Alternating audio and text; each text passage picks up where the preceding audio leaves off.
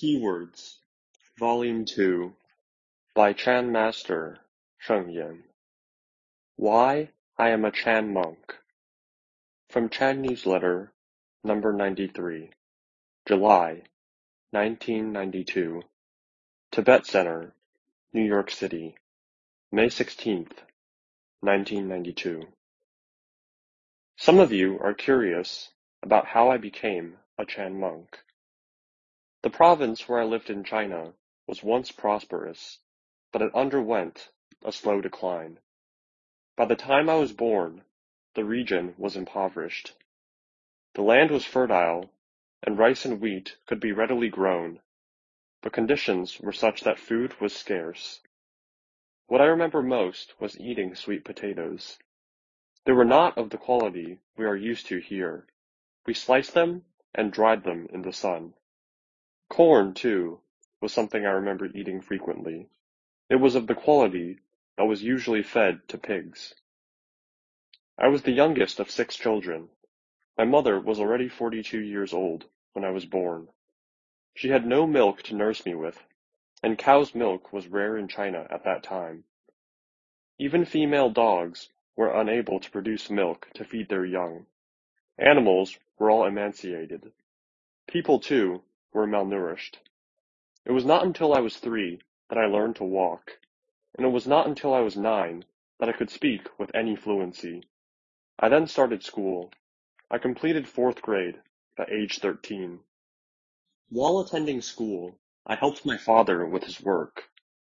At this time, a local Chan master looking for two novice monks to live at his temple was in some quandary about how to find his novices.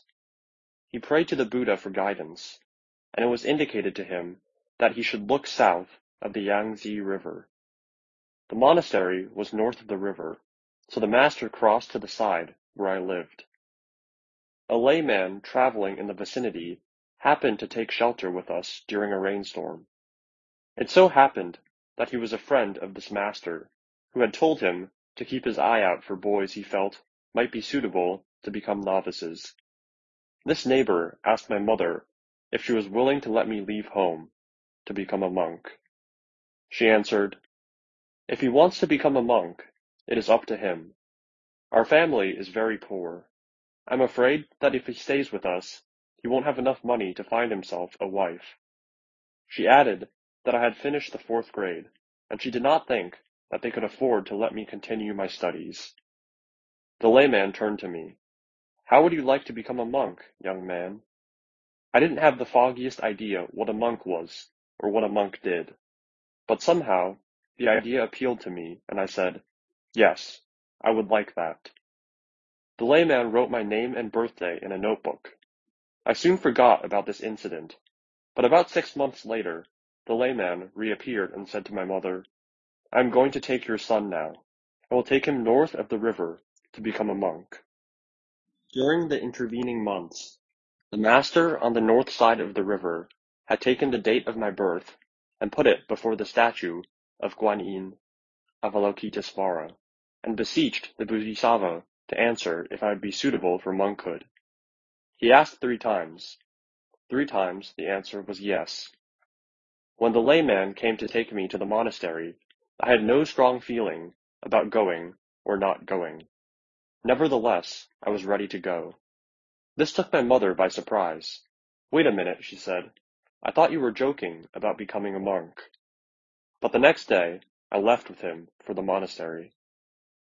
When I arrived at the mountain across the river where the temple was located, it seemed that the whole of the mountain was given over to monastery buildings. In the main Buddha hall, I wondered who that big person was. That statue, which I soon learned was of the Buddha sitting so serenely within. How could a human being be so large? The size of the main Buddha hall impressed me. It was so large that it would take at least twenty houses of the size I grew up in to fill it. To look at the Buddha statue, you had to bend your head way back. I thought, the Buddha really is different from ordinary human beings. Just after arriving, I saw another boy who already was a monk. His head was shaved, not in the usual Buddhist style, but more like a medieval Christian monk, with the crown shaved and tufts of hair on the side. I thought it looked funny, but I liked it anyway. I asked my master if I could have the same thing done to me. I always hoped to have my head shaved like that, but it never happened. My master thought I was too tall, and that I would look ridiculous tonsured like that. My master began to introduce me to the other monks. There were so many I could hardly remember their names. The monastic hierarchy was ordered such that each monk had one disciple under him until there were seven generations. The most recent initiate would be introduced to the monk above him as your master, and the monk above him as your grandmaster, and so on. I found memorizing this genealogy quite onerous. The master had been expecting two new novices. I had arrived, but my counterpart was late. This made me angry. After all, this boy was supposed to be my master, and I was eager to begin training. He finally arrived three months later. I asked him, What took you so long? You're very late. He replied, Why are you so early? I was thirteen then, and he was perhaps one year older. My master, this fourteen-year-old, had a seventeen-year-old brother who died in the meantime. Of course, Chinese mothers want to have grandchildren, so his mother asked him to return home, marry his brother's widow, and have children. When he left the monastery, my grandmaster became my immediate master. He said to me, I always felt that you should be my direct disciple. What was the training like at that time of a young monk in China? I had two teachers. One taught me sutra recitation and chanting. The other was responsible for teaching me non-Buddhist subjects. What did my master teach me? He taught me how to mend and wash clothes, plant vegetables, and cook. A young monk had to rely on himself for almost everything. At sixteen, I went from the countryside to a branch of my temple in Shanghai. This was a different experience. In Shanghai, the monks supported themselves by being hired by lay people to perform sutra recitation and chanting for their dead relatives, so that they may obtain a favorable rebirth. Chanting and reciting kept us quite busy. It could go on all night and all day. We might chant in as many as four homes in one day, and perform all the necessary funerary services as well. After doing this for more than a year, I had second thoughts. Is this all being a monk means? One day, I saw a copy of the Diamond Sutra, and I asked another monk what it was all about. He said, It talks about emptiness, nothingness. I'm afraid you might find it a little too deep right now. I asked him when I would be able to understand it. He said, Practice first, then you may be able to understand it. As I said, I didn't start school until I was nine years old. As you can imagine, my level of education was pretty low. I had a problem with the recitation of sutras, especially mantras. My master informed me that my karmic obstructions were heavy, that to remedy the situation, I had better do five hundred prostrations to Guanyin each day.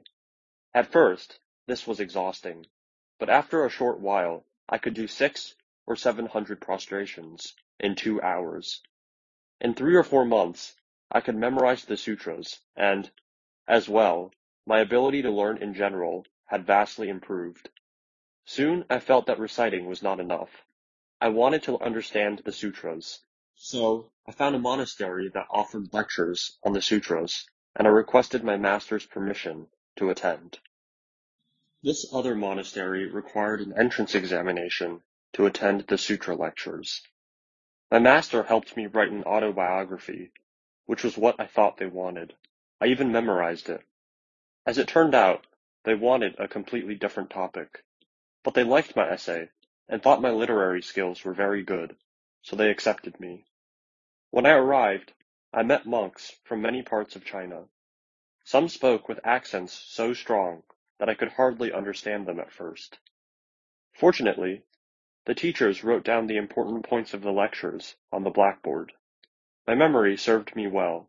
I excelled on tests. In the first year, I ranked third out of 40, and by the second year, I was first. But if you asked me what I had learned, I would have had to admit that I couldn't really say. I didn't really know what I was talking about, but I knew that my answers were exactly what my teachers were looking for. I started practicing meditation at this monastery, but there was really no one to instruct me how to do it.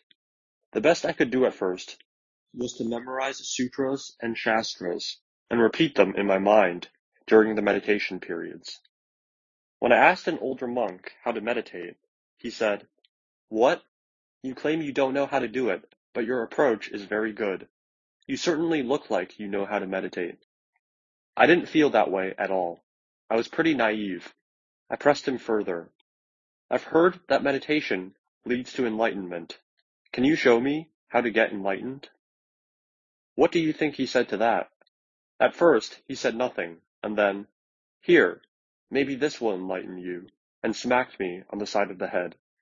You want to get enlightened in one day? We have been sitting here for decades. What do you think we've been up to?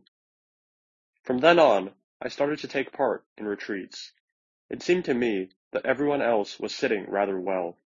Interestingly enough, they thought I was sitting well too. Some commented, You will make a good Chan master someday. Why? I asked.